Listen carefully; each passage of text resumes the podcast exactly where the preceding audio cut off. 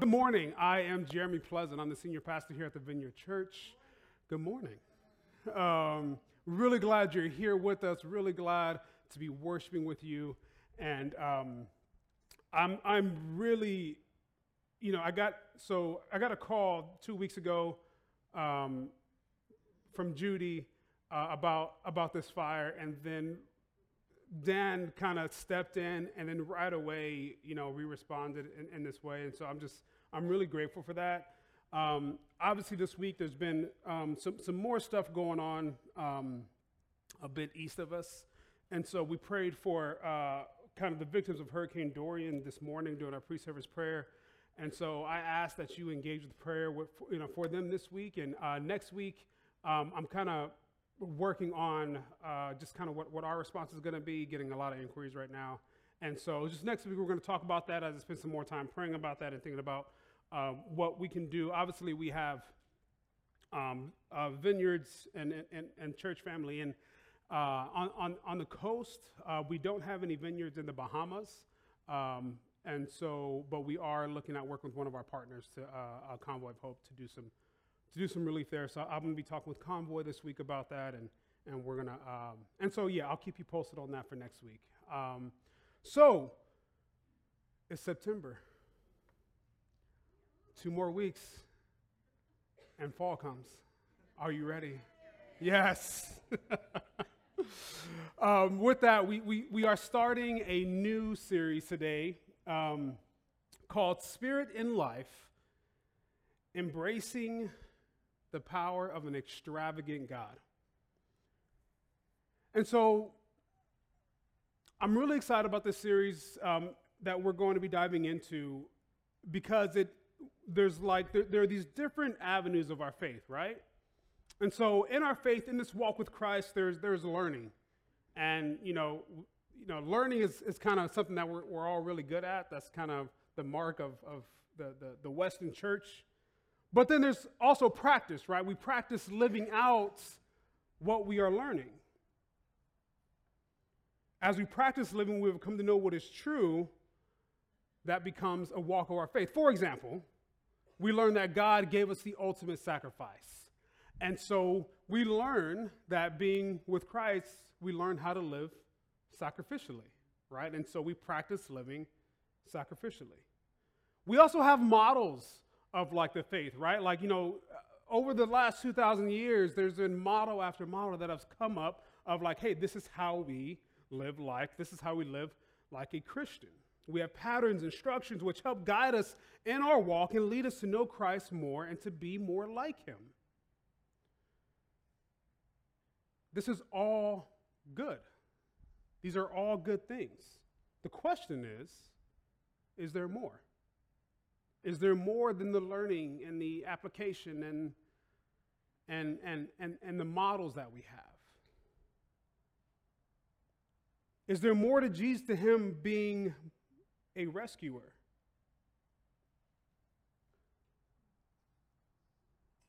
Is there more than to look at Jesus as a model for how we should live? Is there more to this thing called Christianity that encompasses more than a practice in knowing? Is there also fulfillment? Is there also a state of grace that's possible? Is there also a way to kind of get to this place of transcendence in our lives? The question is yes. The answer is yes. And so that's what we're going to get into this series. Now, before I proceed, I want to address something. We're going to unpack this more in a little bit, but all too often, our various understandings of Christ and faith lead us to emphasize one thing over the other and dismiss things that are just as important. Everything I mentioned at the beginning are good things the models, the learning, the application, those are all good things. Okay? But sometimes we need to look at some other areas where we might be lacking. And so our focus over the next six weeks is to grow more of being in, grow more in being encompassed by the Spirit. Okay, so it's going to seem like we're going to have just like an, an, overabundance of focus there, but that's because we're trying to create a, a more well-rounded look and, and, and a more um, a more complete look of this walk with Christ. It doesn't negate all the other things. It doesn't mean those other things are less important. It doesn't mean, oh, you don't have to read your Bible anymore. You don't have to serve. It doesn't mean any of that. It means we have to look. So, this thing in the vineyard that we call both and. You see, too often we're like, okay, this is what's more important. Or, or, or this is what's most important. And so we have all these different things we see in Scripture and in the walk of faith that we try to identify as the most important thing. One of the things that we're dedicated to is like, oh, actually, what if it's all of them? right?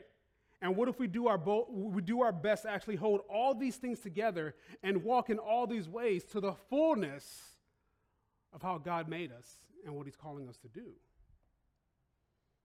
So, with all that said, we're going to, uh, over the course of this series, we're going to dive into all of this. And, and on the following Friday, I can't remember the date right now, but, but I'll get that to you. Um, we're going to have a Holy Spirit night.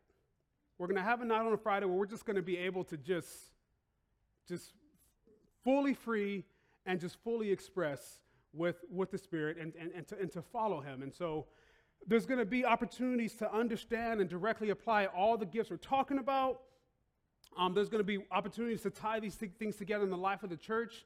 And so, while this is a series um, on, on a particular topic, we're going to be engaging in several different ways. And so, as we put this to practice, my ask of you is wherever you are in, in your faith, wherever you are in your journey, you know, from a rookie to a veteran, to come with a posture of learning a commitment to apply your learnings, and a willingness to open yourself up to experience more of what God has for you. Can we do that? Okay. So let's begin with our understanding of the Spirit with this point of commencement of Jesus' ministry in Luke 4:18. The Spirit of the Lord is on me. So to give context to what's happening here, Jesus is in the synagogue, okay? He stands up to do the reading for the day, and he reads this passage out of, out of Isaiah to describe himself. And he says, The Spirit of the Lord is upon me, for he has anointed me to bring good news to the poor. He has sent me to proclaim that captives will be released, that the blind will see, that the oppressed will be set free. So, in the, in the ancestry line of Jesus is King David. I think most of us who have been around church are familiar with King David. King David was also anointed. And, and anointed, when you, when you see that word, it means someone who is appointed, someone who was, who was sent, someone who's been given an, given an assignment. So that was also King David. He also had the Spirit of God on him. Okay, so we see this pattern here. The Spirit of God was on David, and down the line to the, to the ancestry of Jesus, we have the Spirit of God on Jesus. This Spirit did many things. And so we're going to talk about this Spirit and talk about those things and see what that looks like for us today. As followers of Christ, we have that same appointment. We have those same assignments. We have that same anointing. We have that same access, and we have that same spirit. And so, if someone says they're a Christian and they spent a long enough time in a church, there's a certain understanding of the, of the, of the Trinity, right? And so, What's interesting is that like it's actually baked into our understandings now, but the church didn't actually have language and understanding of the Trinity till about 300 years after the church was established. And so, depending on our background, our experience, and other factors, we relate to the Trinity quite differently. Okay, so I'm going to show you this, this, this picture just to kind of help us understand this. Okay, and so within the Trinity, we have, we have God, we have Jesus, and we have the Holy Spirit. Okay? So for many people, the way they relate um, in, in their Christian walk is, is, is, is with God, okay? Kind of their, their faith and their relation to the Trinity is with God. And, and, and with God, kind of that focus is on understanding and, and on wisdom, on justice, and, and on action. And so that's kind of the, the, the, majority of their, of their walk and their journey with God is, is, is, in, that, is in that way. And you'll see people and churches and, and, and denominations with, with that kind of focus. And then you also have um, those who kind of relate to the Trinity more uh, relating towards Jesus. And so, in that, there's like this, this, this accountability, this, this commitment, this, this transformation. And so, the Christian life is focused on that. Okay? And then there are others who, who relate more with, with the Holy Spirit and just focus on that. And that's, that's more this experience of God and, and, and, the, and, and engaging with his gifts and these supernatural encounters. And so the reality is, people are just a mix of all three, but we have a tendency to emphasize one or the, over the other. Okay? This isn't like this isn't a bad thing. That's, that's, that's not what's happening here, but just I want you to kind of get a, a picture of what this looks like. And so, what we want to do is have a balance, okay? What we want to do is actually be able to engage with the Trinity in all three ways so that we are pursuing wisdom and understanding and justice, that we are seeking transformation, that we're committing, but that we're also experiencing God and having these supernatural encounters because, you know, somewhere along the line, somewhere probably during Enlightenment, um, we, as, as kind of the church said that, you know, the supernatural isn't really a thing anymore. Um, the rest of the world doesn't think so. you go through most of the world, you know, the, the supernatural is a very real thing.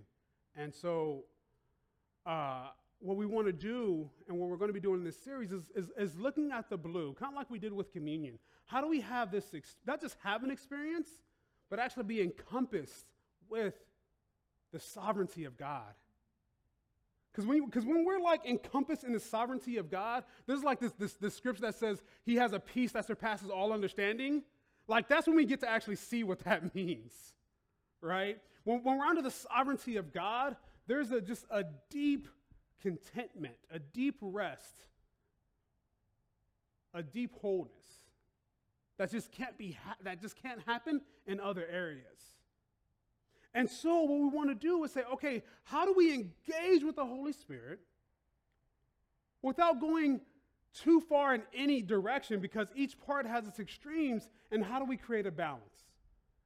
And so over the next 6 weeks we're going to be focused on how we engage with the Holy Spirit but I also want you to keep in mind that we're always trying to engage with the entire Trinity and not just a part of it. And so we all have a trajectory. We all have a place we need to go a deeper head knowledge and a heart knowledge. We have this, we have this saying in the vineyard called naturally supernatural. Okay? And so this is what that means. There, there's, there can be a tendency to uh, overindulge with things with, with, with, with the Holy Spirit. There can be a tendency to uh, manipulate things because we're trying to create an experience. And what we want to do is say, hey, we're actually really open to this, to this encounter with God, but we just want to do it in a natural way. We don't need to get weird about it, right? We just want to do that in a natural way. And so when I talked about at the beginning, kind of having this openness, there's like, hey, we're going to be open to some new experiences, some new opportunities. We're also going to be like cool about it, right? We're, you know, we, and we want to be, we want to just do it naturally. We want to do it in a way um, that is authentic and with sincere devotion. Y'all with me so far? We all good with that? Okay. So I want to talk more, a little bit more about the Spirit right now. So there, there are two associations in nature when it comes to understanding the, the Spirit. And so in Scripture, um, the, the, the Scripture kind of describes the Spirit in like many different ways. And so two of those associations um, are, are wind and water. Okay? And so when you think about wind, the first thing that comes to my mind is power. Like just sheer strength. And, and I think we can all resonate with that living in the South and, and, and hurricane country, right? like we, we, we, we have seen the sheer strength of what moving air can do, right? And so I, I want to like understand this, this, this power of the Spirit as, as, as, as, as wind in that sense. Uh, there's a song by one of my favorite artists called Jimmy Needham um, called a hurricane. He's like, I need you like a hurricane. And just, I just, I need you to just come in and take everything over and just, just throw it all out of whack because I just, I need you to take over. Because it turns out me controlling things doesn't actually work out too well. I don't know if you found that out, but I found that out over and over again. Wind also creates movement right? Think, think, think, think of a sailboat on the ocean. You know, wind takes us to places. That's what the Holy Spirit does. Wind also provides comfort. When you feel exhausted and worn, you ever just have that breeze come by and it's just, it's, it's comforting? Now I was in I was in Vegas last week when it was 110 degrees. That was hot. And and a breeze came in.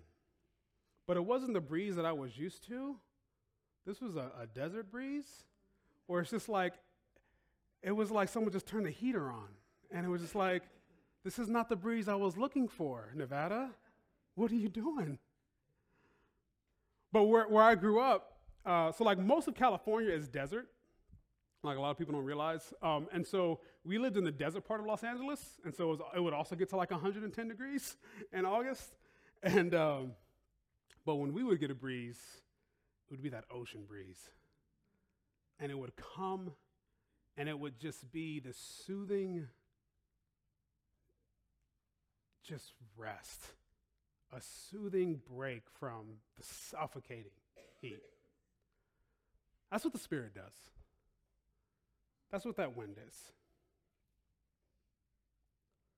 Spirit is a source of life, like water. Spirit is often referred to in the sense of water. And if you pass biology, it took me a few times, by the way, so if you didn't, don't worry about it. But if you pass biology, you know that water is the source of every living thing on earth. And so Scripture refers to the Holy Spirit as water the fulfillment of desire. The Holy Spirit is water to a dehydrated soul. And I don't know if, if you know what it's like to have a dehydrated soul, but, but I do, and boy, that water comes in and it's a, it's a good thing. The, the Holy Spirit is also referred to in, in association with like human jobs. And so it's, uh, the Holy Spirit is called the advocate, someone who fights for you, who defends you, who looks after your best interests. The Holy Spirit is called a counselor, someone who can help you see what you cannot see and overcome what you can't do on your own. So, as you see and hear these descriptors, does anything stand out to you? Is there any place in your life where you wish you had more of one of those things? Do you want to relate to the Holy Spirit in this way? Do you already do so, but are seeing holes in your life where you can experience something new? If the answer to all those questions is no, congratulations. You've made it you have won the game. Like I'm joking, right? Because the answer is, is, is, is yes, because we all have places we need, we need more of, right? We're all on this journey, myself included, to deepen our relationship with the third person of the Trinity. And that's where we want to go. And so, one of the first things we have to do in order to step into this journey is to find or even reestablish our identity. I'm really glad with what Justin prayed at the end. And I didn't even tell him to pray that. That's the first part. Our first markers of identity are as followers of Christ, beloved of God. But we've all had struggles. We've all experienced the weight of brokenness and failure. No one is exempt from that. Many of us, though, have identified with our struggles. We've identified with the broken parts in ourselves. We've identified it to the point to where it's not an event in our lives, but a map of who we are. So look, the great thing about Christ, the good news, as we say, like the like what is that? Like what is the good news? The good news is that he breaks us free from all of this, right? Like that's the good news. He has made us free. We don't have to struggle with the shame of falling short. We don't have to do the same things over and over again that we don't want to do because he has freed us, he has rescued us. This is great, but all too often we stay there. We stay with that identity of a broken person put together. And I understand that identity as much or, or, or, more than most of this broken person put together. But we don't want to stop there. We have to continue. And this is what the Spirit does in many ways. We are redeemed, that's like the rescue part, but we are also restored, made brand new. And that's the identity that Jesus is calling us to a new creation. Our job is to now walk in this new creation, to take on this body which allows us to live free and to free others. But in order to do so, we must begin to shift our identity. We must go from broken and put back together to whole and brand new.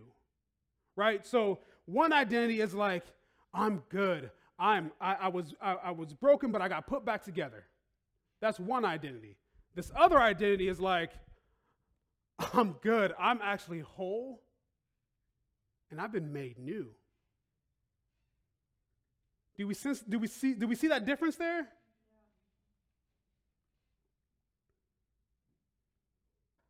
This doesn't mean we're perfect. No, not at all.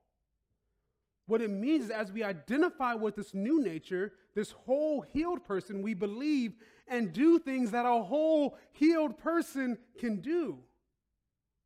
Now, we never get to the point, for now anyway, of complete wholeness. There's still those busted parts of us that we have to like put off, right?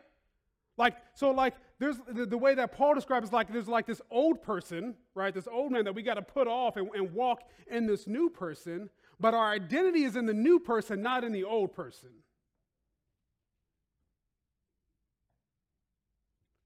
But our orientation changes. And that's what's important. So let me illustrate this a little bit.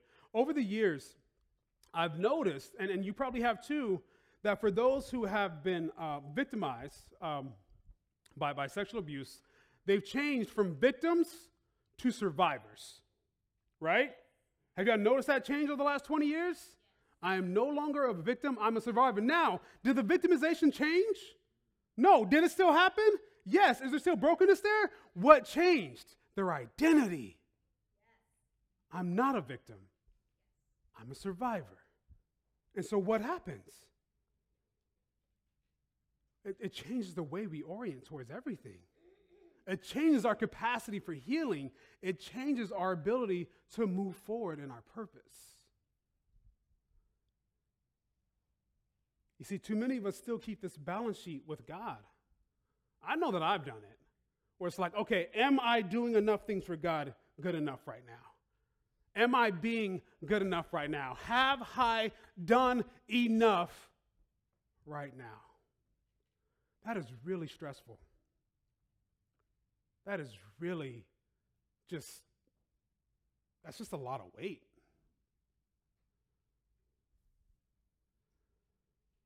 God would prefer if we would relate to Him and His Spirit as sons and daughters, not as debtors paying off a debt.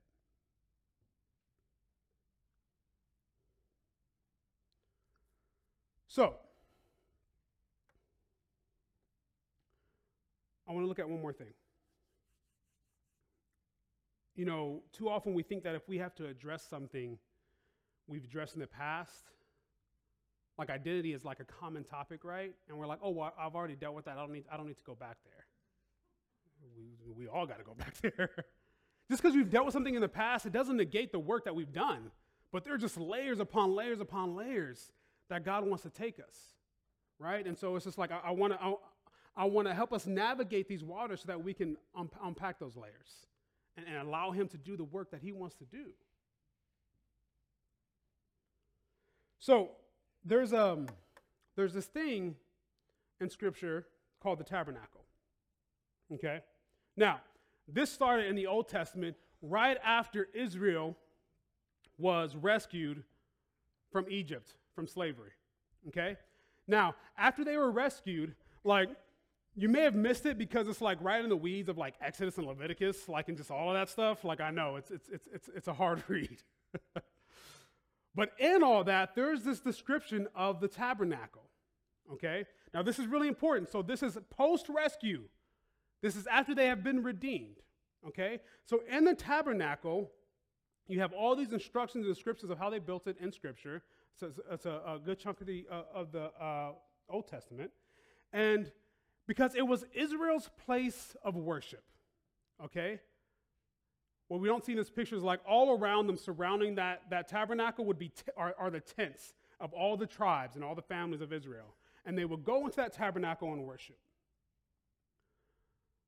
But it was also that, that, that place in the middle not in the middle, but like a little bit further, that kind of rectangle thing on the inside, that was the altar. That's where God's presence lived. God would come down from heaven, would come to this altar, and would live with his people. God's presence followed them wherever they went.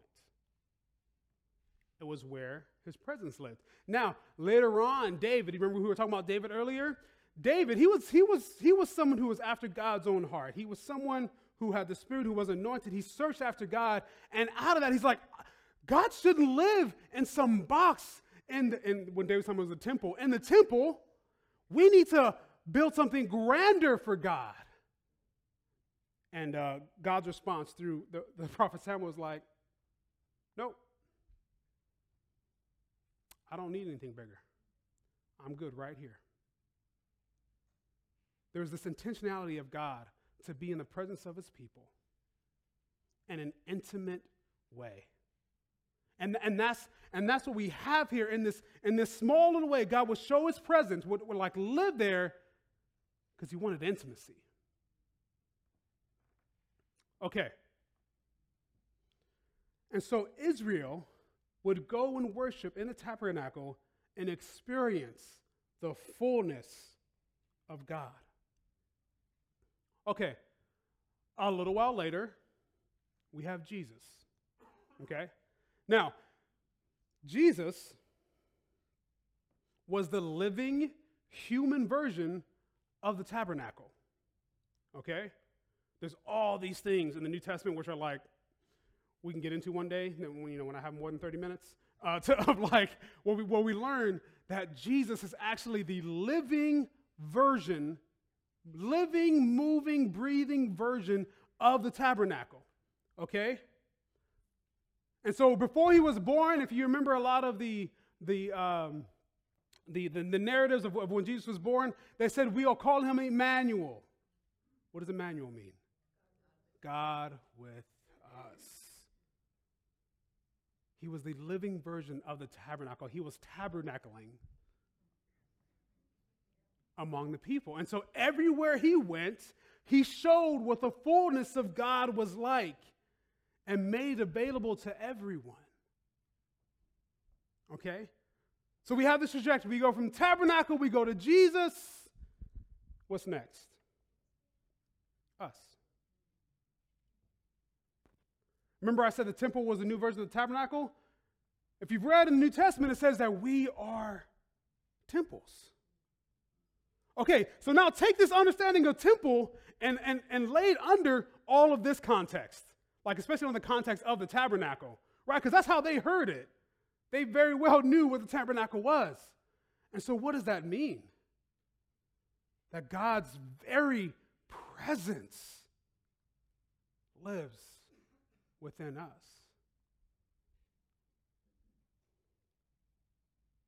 That in the same way they experienced the fullness of God in the tabernacle, in the same way people experience the fullness of God in Jesus, that we can experience the fullness of God in our own lives.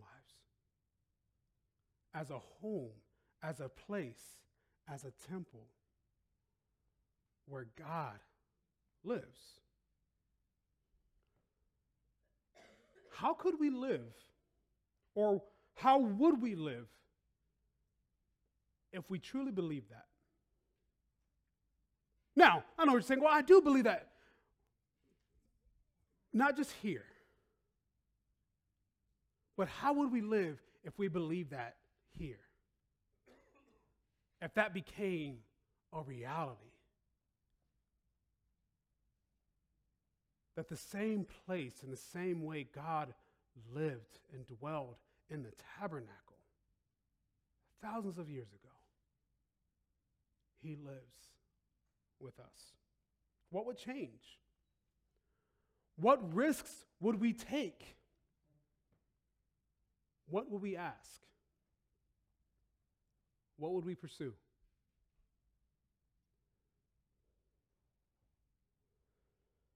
All right, let's look at some practical tips.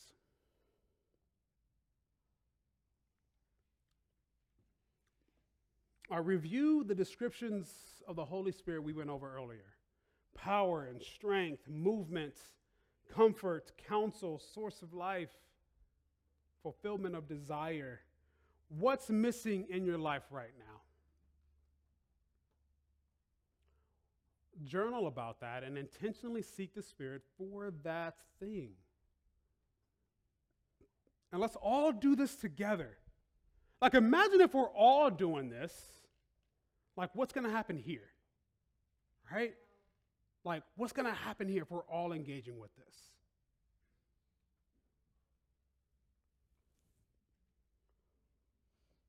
Number two, talk with a trusted friend and also talk with God, like a trusted friend, about your true identity. What are you believing about yourself that God wants to change?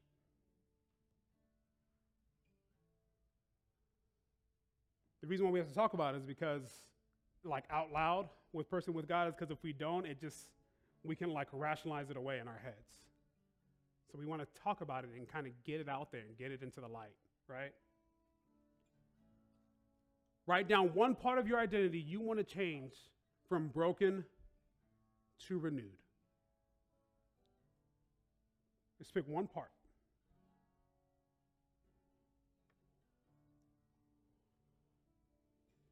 Number three. Reflect on God living within us. Reflect on Him living within you. What's one thing you can do if you truly believed and acted out of that truth? And then go and do it.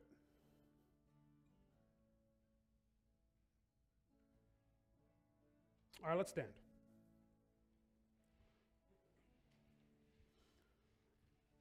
So we're getting ready to, to take communion, and here at the Vineyard, we, we practice open communion.